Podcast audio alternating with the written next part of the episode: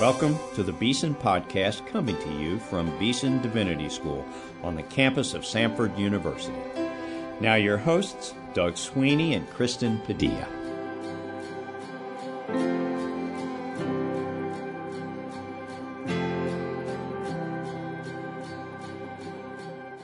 Welcome to the Beeson Podcast. I am Doug Sweeney here with my co-host Kristen Padilla. And today on the show, we're going to be talking with a very special Beeson alumna about collegiate ministry on university campuses. Before we do that, and even before we tell you why today's guest is special, let me invite you to join us online on Tuesday mornings for our Beeson Chapel services at Beeson Divinity com slash worship. During the COVID epidemic, we're not allowed to have community members join us on campus, but we're live streaming our worship services and we would love to have you with us. You can find our weekly worship schedule again at beesondivinity.com slash worship. And as always, you can stay in touch by email or phone, letting us know how we at Beeson can be praying for you. We would love to hear from you. Now, Kristen, will you tell us who we have on the show today? Welcome, everyone, to the Beeson podcast. It's my joy to introduce you to today's special podcast guest. Dr. Shawn Shannon is the Minister of Spiritual Formation at Tallowood Baptist Church in Houston. After having served for 40 years in collegiate ministry on university campuses. And so we want to talk to her today about collegiate ministry. Welcome, Dr. Shannon, to the Beeson podcast. It is wonderful to be with you. We always like to begin by getting a personal uh, look into who you are, your story, where are you from, anything you want to say about how you came to faith in Jesus Christ. Thank you for asking. Um, I am from the natural state, which, Kristen, you would know that's Arkansas. And I was uh, I was born and reared, as we would say around those parts, in Little Rock, Arkansas, except for two years a two year stint in the army. Actually, my father was in the army and I just got to go along for the ride. So I was in Fort Bragg. Other than that, Little Rock. And I think, you know, more than we realize, our geography and our epics shape who we are. Being born in in Little Rock in the uh, in the 50s meant that part of my part of the culture of me growing up had to do with navigating uh, civil rights and racial reconciliation concerns. That that was the first social issue I cared about as an eight-year-old. Um, and being in the in the hilliness of Arkansas and spending my summers outdoors at camps, I just had a natural leaning toward uh, environmental concerns and ecology. Uh, when I was young and would go camping in the summers, the waters in the Ouachitas were still pure enough that you could drink straight from them, which is just was wonderful for me. Um, I had, by the grace of God, I had a God sense from when I was little. And I, I'm glad I'm not a little pantheist, but I might have been when I was younger. You know, I would go walking in the woods and be kind to the trees so I could find my way home, those sorts of things. But, but God became more personal to me I think largely through the prayers of grandparents. So, uh, grandparents, anyone called Granny and Gramps out there, keep praying because it bears fruit. My um, my father made sure I got a ride to church, and uh, and in my in my eight year old year, my brother was born, interrupting my status as the only child. Um, we moved from Fort Bragg to Little Rock, and I went to a new school. And I we lived in a big house then, and my parents and brother lived on one end, I lived on the other. So I had solitude at, as an eight year old, and um, and that was also the year Kennedy was shot, and all of those things created this sense of upheaval for me. I remember coming home and finding out that Kennedy had died. We found out at school he had been shot and I remember laying down on the floor of my bedroom and feeling like the world was shimmying and thinking, if that could happen to a president, what's going to happen to a little kid like me? Well, one morning when I was getting ready for church, I had a fight with my mother about what color leotards I was going to wear. That made me late to church. When I got to church, it was a special revival Sunday, and my granny and gramps were not sitting in their usual place in the balcony. And so I sat by myself. They were sitting with their Sunday school classes. And I thought about how I made messes that I couldn't clean up, even an argument with my mom. And I, I felt so badly about that. So this was also the first time I remember sitting by myself in a public place. And it helped me think. At the end of the sermon, the pastor asked if all the lost people would come down front. Well, I thought that was a great way to find my grandparents because I had no idea. They were lost or I was lost. So I headed down the stairs, but partway down the stairs, I thought, you know, this doesn't have to do with finding Granny Gramps. This has to do with having a relationship with God. And I thought, I do. I want a relationship with God. I didn't have the language for it, but I longed for someone big and good and stable. And I recognized that in God. I went down and took the, the preacher's hand and said, My grandmother will be here any moment, which was my first prophecy I ever uttered because she was. And then um, they asked me about being baptized, and I thought I need to involve my parents in this. So that had that was when the God piece came together. The Jesus piece took a few years. I knew Jesus was born at Christmas and he died at Easter. But how that fit together, I did not know though I, uh, my parents didn't go to church at that time, I went to any worship place with any little friend I spent the night with. So I went to temple and synagogue and Nazarene and Presbyterian and Methodist and even Unitarian. Um, and that was really good for my training later in life. But my parents decided if I was actively pursuing a relationship with Jesus, they picked a church for me that was nearer our house. And I started going there. And I had wonderful adults who who helped me taste and see that the Lord is good. I can't remember anything, any specific lesson from Sunday school, but somehow I knew that they loved me and that, that I was sure God loved me because I saw it in them.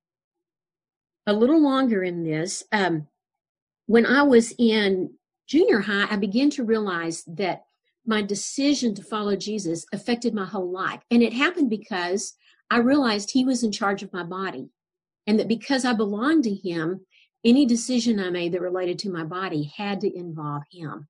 And I would never have known that was going to be the door he would use to say, Your life is mine.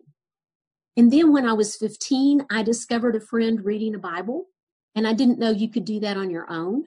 And you know, Beeson is so strongly uh, in love with the word. Well, I asked my little friend, she was marking in her Bible, said, Can you do that? She said, Yes. So I got my little reaching out version of the Bible, and that night I read Romans, but I mean R E D. I got a little red marker and I read Romans. And what happened at that moment was my growth in Christ came into my daily life. It was no longer limited to the church musical or the retreat or the service. It was part of my life. Through Young Life, I began to uh, learn about discipleship. Young Life was also very clear with me that Young Life was not my church, that I was to love the church. By the time I got to uh, Ouachita, I was clear that my main identity was disciple. In fact, going to Ouachita was the first time I asked the Lord about something in my life and he answered me. I, I was going to a school in Arkansas, someone said, Shawn, I guess you prayed about that. I said, no, I didn't know you prayed about things like that.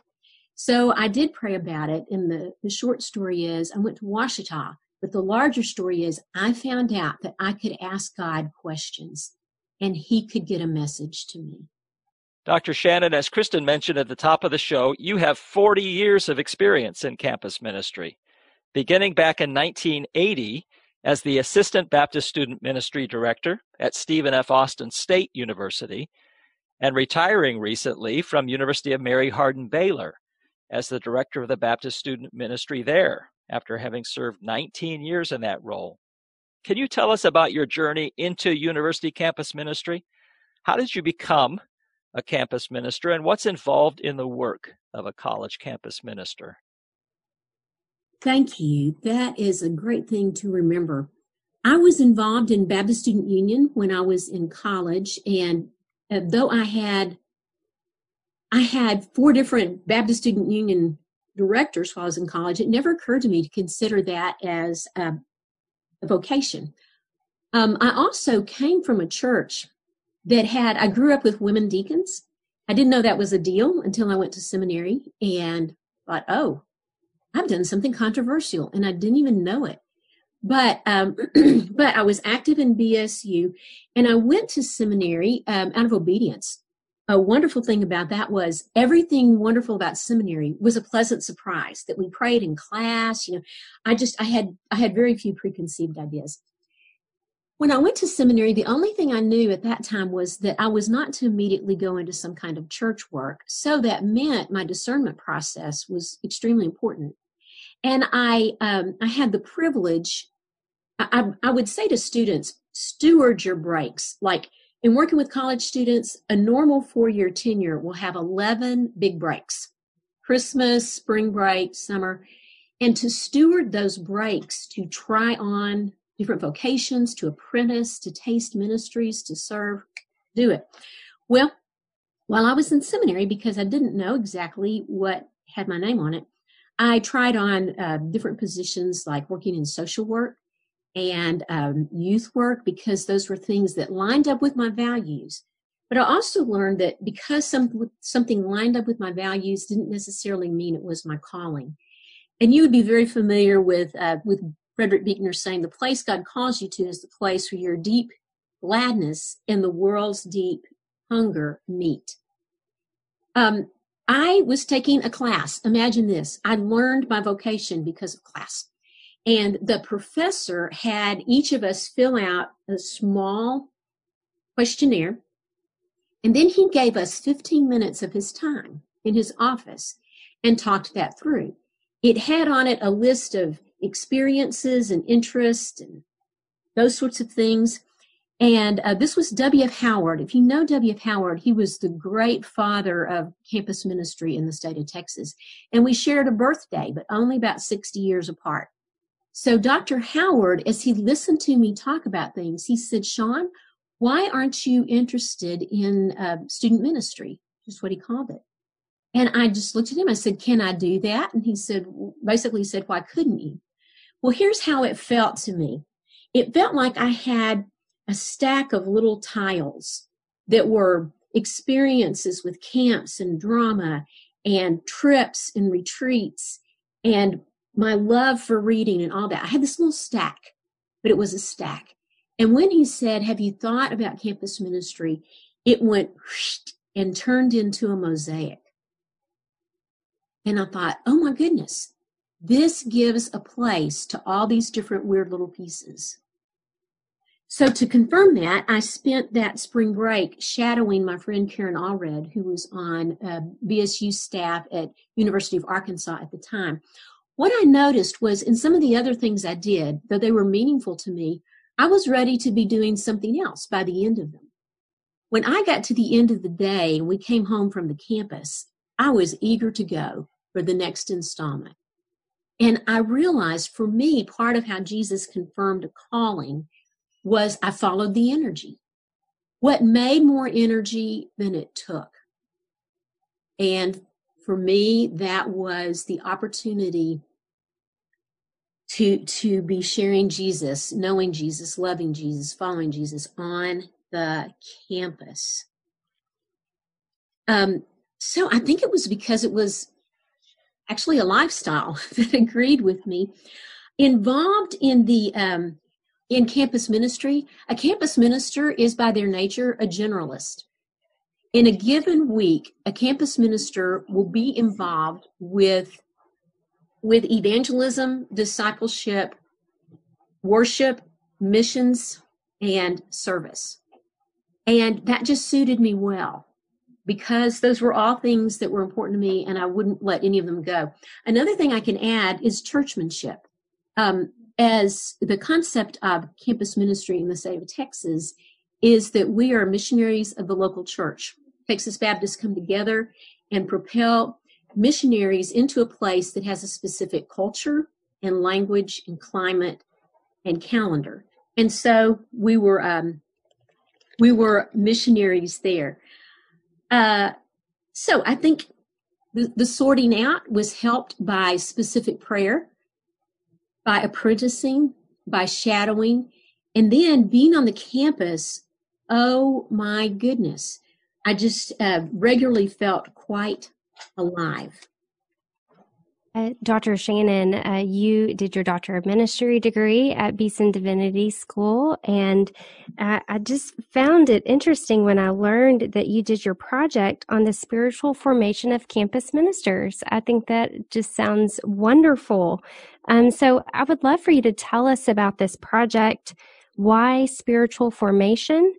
How do you understand spiritual formation? Uh, I'm going to ask a couple more questions. I don't know if you can hold all these together, but what challenges do campus ministers face that um, that the spiritual formation is really necessary? And then, what conclusions and suggestions did you come away with um, from your project for campus ministers? Thank you. That is a, a rich, a rich series of questions. I'll try to hit the gates. Spiritual formation, you know, sometimes we just simply need a name for something. Like I didn't really know what teal was until LL Bean had teal in their catalog. But once I had a name for it, I recognized it everywhere. I didn't have a name for spiritual formation, but I had an appetite for it. And when I first began to hear the language of spiritual formation, I recognized in it something that I had relished all of my life. And I'm using spiritual formation, kind of uh, adapting uh, Robert Mulholland's definition. It's a process of being formed to the image of Christ for the glory of God and the good of others. Or to say it in a different way, um, in, in spiritual formation, we are helping one another grow closer to and more like Jesus. So, isn't that what campus ministry is about? Is doing those very things. It's, it's the job description. It's the call. Uh, challenges that spiritual, that, that, that campus ministers face. The world of campus ministry is lived at hyperspeed. You know this because you live in an academic setting. You have the birth, life, and death of a specific community, not only in nine months, which is long enough to bear a child, but you have it in those four month time periods of classes which means the communities are changing frequently. If you miss a meeting, you can easily go an eighth of the semester before you see a person again. Everything is urgent and important. Can I get a witness? Is that not true? Amen. So, so in that environment, campus ministers must stay alert to, to seize the day. In the midst of that, there's so much activity and what happens to abiding? Abiding isn't done by decisions. Just like following Jesus isn't entirely done by decisions, it's done by forming habits. If we as a culture worked more on forming habits than making decisions, we would be a little more established in the kingdom. So, abiding, what's, what gets in the way of that? Jesus had a relationship with God the Father that he maintained at all costs. How can campus ministers do that? Because they are constantly pouring out. It's so tempting to be a cup and not a reservoir. And a cup can get awfully empty, much less dry or muddy or something. So, um, I felt I, I, felt the need for spiritual formation myself in my life with Jesus and in the campus. And I will say with the campus, that means not just the students, that means staff and faculty and even the community in which the campus exists. Um, so I began to look at those things for which I hungered and the things that gave me handholds. And that led to the to the components of having a project with campus ministers. I've always had a desire to invest in ministers. And a friend of mine in my 20s said that anybody 30 or older needs to be opening doors for other people and investing in other people. So I was over 30 when I started this DMin and I wanted to help my profession. So what it involved, it involved exploring spiritual temperaments. It involved revisiting our calling and looking specifically for common elements with the callings of Moses and Paul and Jesus. And it involved uh, gaining access to books, to resources. It involved practices like keeping a weekly journal. And then the thing that got the most feedback from from the campus ministers. There were 10 involved, which made all my statistics very easy. But was this, they were asked to observe a monthly Sabbath. And, and that was the thing that seemed impossible.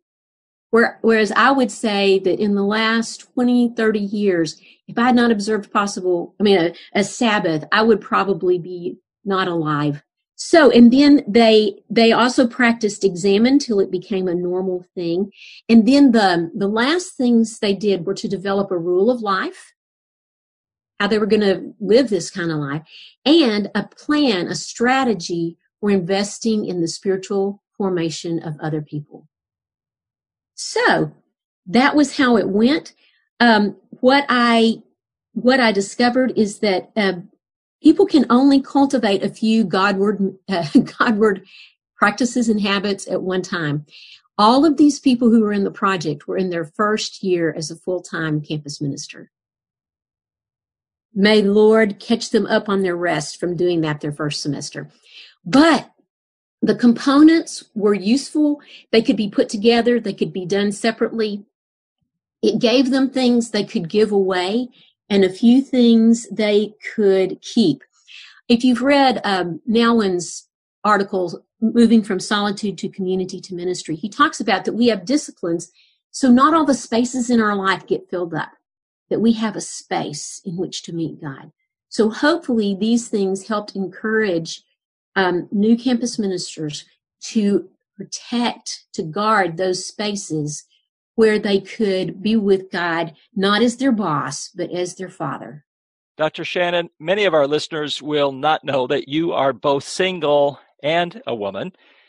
And uh, many of us know that oftentimes both singles and women have a more difficult time finding a place to serve in the church or even in Christian ministry outside the church. We know lots of single females in or after seminary who experience a little bit of discouragement as single women in ministry. Would you tell us just a little bit about your experience as a single woman in ministry? What were some of the challenges you faced that might be uh, unique uh, to single women in ministry? And how would you want to encourage other single women currently involved in Christian ministry? That's a very uh, perceptive question to ask because this side of heaven, I'm a woman. Though I think, you know, a hundred years from now, the thing I'm going to be then that I am now is a disciple. And that makes a difference too. But right now, by God's provision and sovereignty, I'm a woman and I'm living my life as a disciple in a ministry as a woman. I'd like to mention some of some of those dynamics first. Um, one is that sometimes with well, with both things, being a woman and uh, a single person, there's sometimes some accidental exclusion. Um, I worked in a church one summer where I was the only single woman on the staff. And I really did have, I was a youth minister. I had the proverbial converted closet that became the youth minister's office for the summer. I was their first woman on staff and their second youth minister. And every Sunday after church, all of the married staff went to lunch together. And I, I don't think they ever thought about it. But I noticed it, it didn't feel personal, it felt educational. It was like, okay. So I think the the way to pay that forward has been to notice who's not being asked to go out to eat. You know, that's a good that's a good stewardship of that kind of thing. A, a tricky thing about being a woman is that I am sometimes accidentally the representative of my gender. And for example, I mean, that can be that can be a lot of responsibility. For example, if I get touched by something or I'm moved by something and I cry, it's not just that Shawn is tenderhearted, it's that women cry. Women are emotional. Um, if I were going to be late for a meeting, I would feel the thing about, you know, if I'm late, people are going to think women are late to meetings. So sometimes I've just felt that sense of, wow, I need to watch what I do, not in a fearful way, but in a way of knowing that without meaning to, I can reinforce stereotypes or I can give people reasons to say, just women don't belong here because of that. I've also realized that most people will feel better about a woman in ministry, not because they've been argued out of some other, you know, stance toward that, but because they've had a good experience with a woman in ministry. And I've been aware that we only have so much energy to fly banners. One summer I preached. I had a position in a national park where I was a maid for 40 hours a week. And then I was the leader of a team. And then I preached twice on Sundays. And my co-teacher was an African American young man from Chicago. My name is Shawn Shannon, which has no, gen- no gender clues. So when I would get up in the pulpit in the uh, chapel, National Park Chapel, in the northernmost part of Yellowstone National Park, and they would see that the Shawn Shannon that was preaching was was me. I just Lord is my helper. I didn't see any anything that would be helped by either defending or apologizing for being a woman. So I would just do what I was there to do. I would proclaim the word and love the people. I was encouraged by a man named uh, Milt Hughes to select or have or discern a life purpose verse, and it was Colossians 1:28, which begins with "We proclaim Him." Well, "We proclaim Him" says that I don't proclaim certain issues or stances or that that I I only have strength to proclaim one thing and I want that to be Jesus. And so I've done that. Um God is my helper.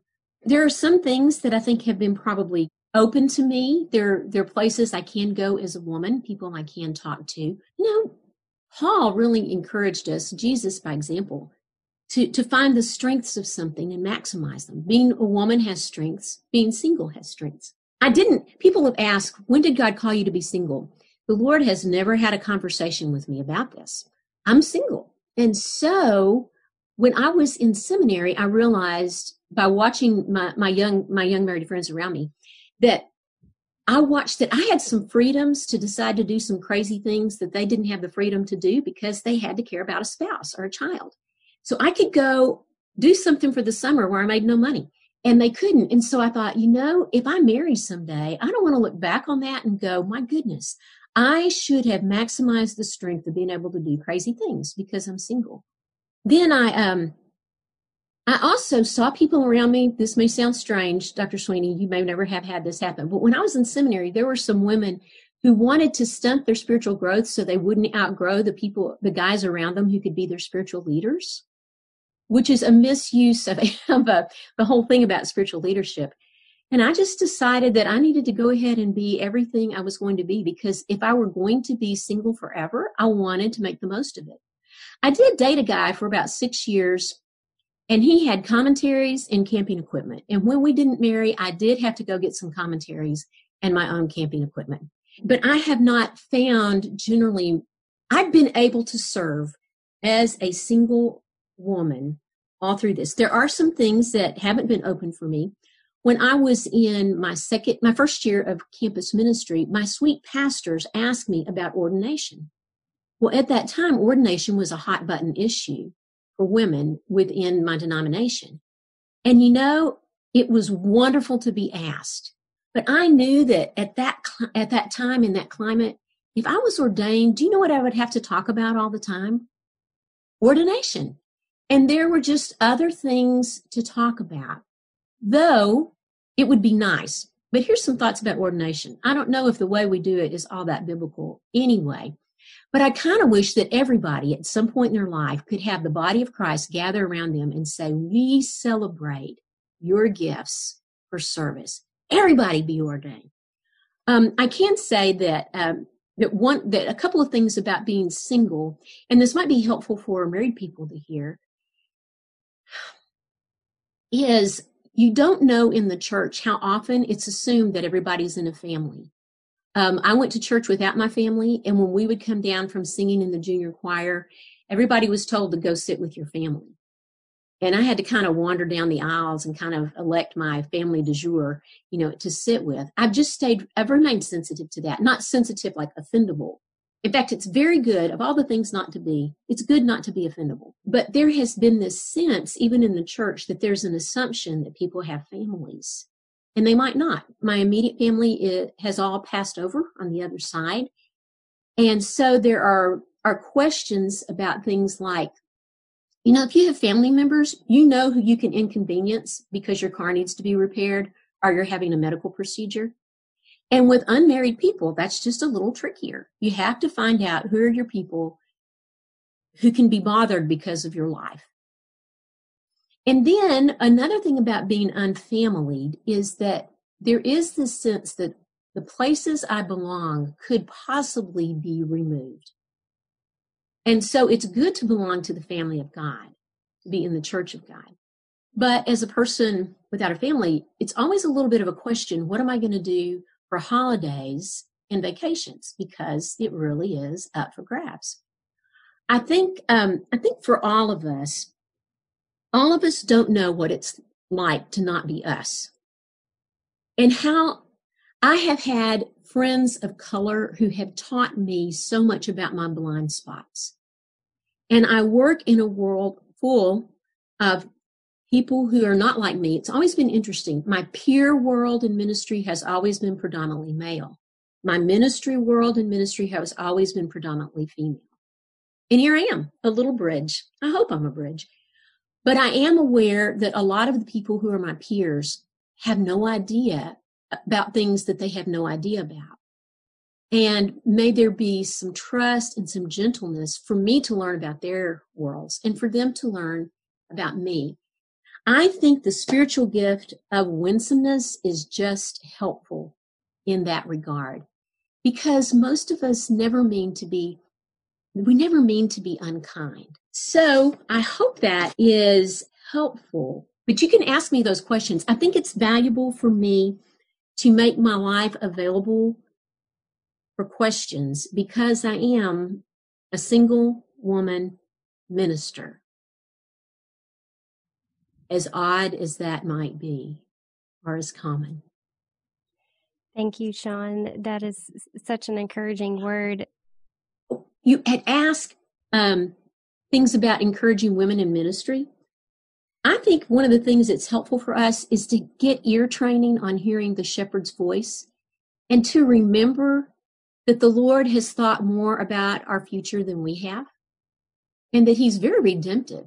And probably for most of us at some point in life, we're going to look back and the strange circuitous path that brought us to where we are is going to look like a straight line. And to trust that Thank you, Shawn. That is so encouraging um, to to I'm sure our listeners, but to me personally. So thank you. We're almost out of time, um, but I do want to ask you about your relationship to Beeson Divinity School.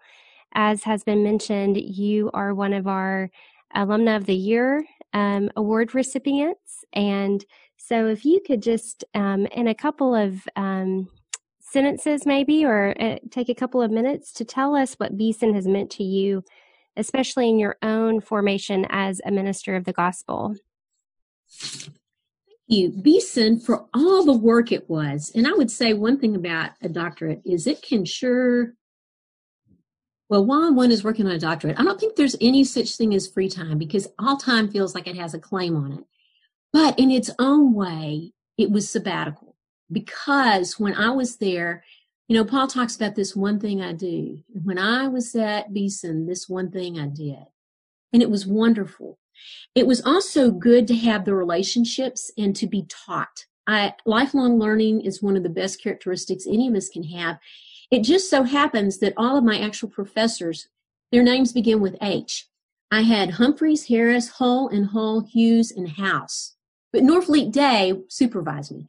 But I don't know what the deal was with all the H's, but that was, that was a fun thing. I did not go into the program knowing what my project would be, but I was led into that and I was ready for it when it was time. And some of the things that have stayed with me is, um, this is good in general. I made peace with being edited. And I hated that as a young person. But I, but not only for my words to be edited to make something better, but even my life, I made peace with letting people give me feedback. I still can't tell you exactly when to use affect and effect, but, but I worked on these things and I hope I became a better communicator. I also, my soul was refreshed by the setting, by the chapel. There was a pace at Beeson that managed to be both purposeful and unhurried. And I wanted to take that with me forward into the next thing that I was to do. We like to end all of our podcasts by asking our guests what the Lord is doing in their lives these days. Shawn, uh, would you mind blessing our listening audience by letting us know what God's doing or teaching you these days in your daily life? When I retired from campus ministry, I was repurposed into church staff at a time in life when all of my friends were retiring. So it's been an interesting thing to ponder time of life. Ralph Waldo Emerson, if we may include a deist here, said, uh, This time, like all times, is a very good time if we but know what to do with it. And put that together with, with David observing in Psalm 31, My times are in your hand. And then Paul saying, Redeem the times, the days are evil. It's just trusting God with my times, with this learning curve that happens at the same time as Medicare. Um, you know, that I, I am in walking in this new path and in terms of the difficulties, I've, I find again and again that much more important than what falls on me is where it falls. If something lands on me that's difficult, may it fall on the outside of my relationship with God, that it might press me into fresh dependence on and intimacy with Him. Jesus still goes about doing good and he works for good in all things and the work he began in me he's going to be faithful to complete there's a wonderful little prayer from um, teresa of avila that talks about enjoy me and i believe that is jesus invitation to me at this season in my life is for me to enjoy him amen you have been listening to dr shawn shannon minister of spiritual formation at Tallowood Baptist Church in Houston, Texas. Uh, for many years, active in campus ministry at a couple different schools around the United States. And uh, very significantly for us here at Beeson right now, she is an alumna of the year of Beeson Divinity School. Thank you very much, Dr. Shannon, for being with us. We had a wonderful time with you. And thanks to all of you for listening to us today. Uh, we're praying for you. We ask for your prayers as we continue to navigate the COVID virus here on the campus of Beeson Divinity School. And we say to you goodbye for now.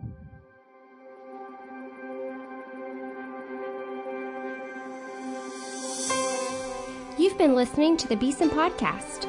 Our theme music is written and performed by Advent Birmingham of the Cathedral Church of the Advent in Birmingham, Alabama. Our engineer is Rob Willis. Our announcer is Mike Pasquarello. Our co-hosts are Doug Sweeney and myself, Kristen Padilla. Please subscribe to the Beeson Podcast at beesondivinity.com slash podcast or on iTunes.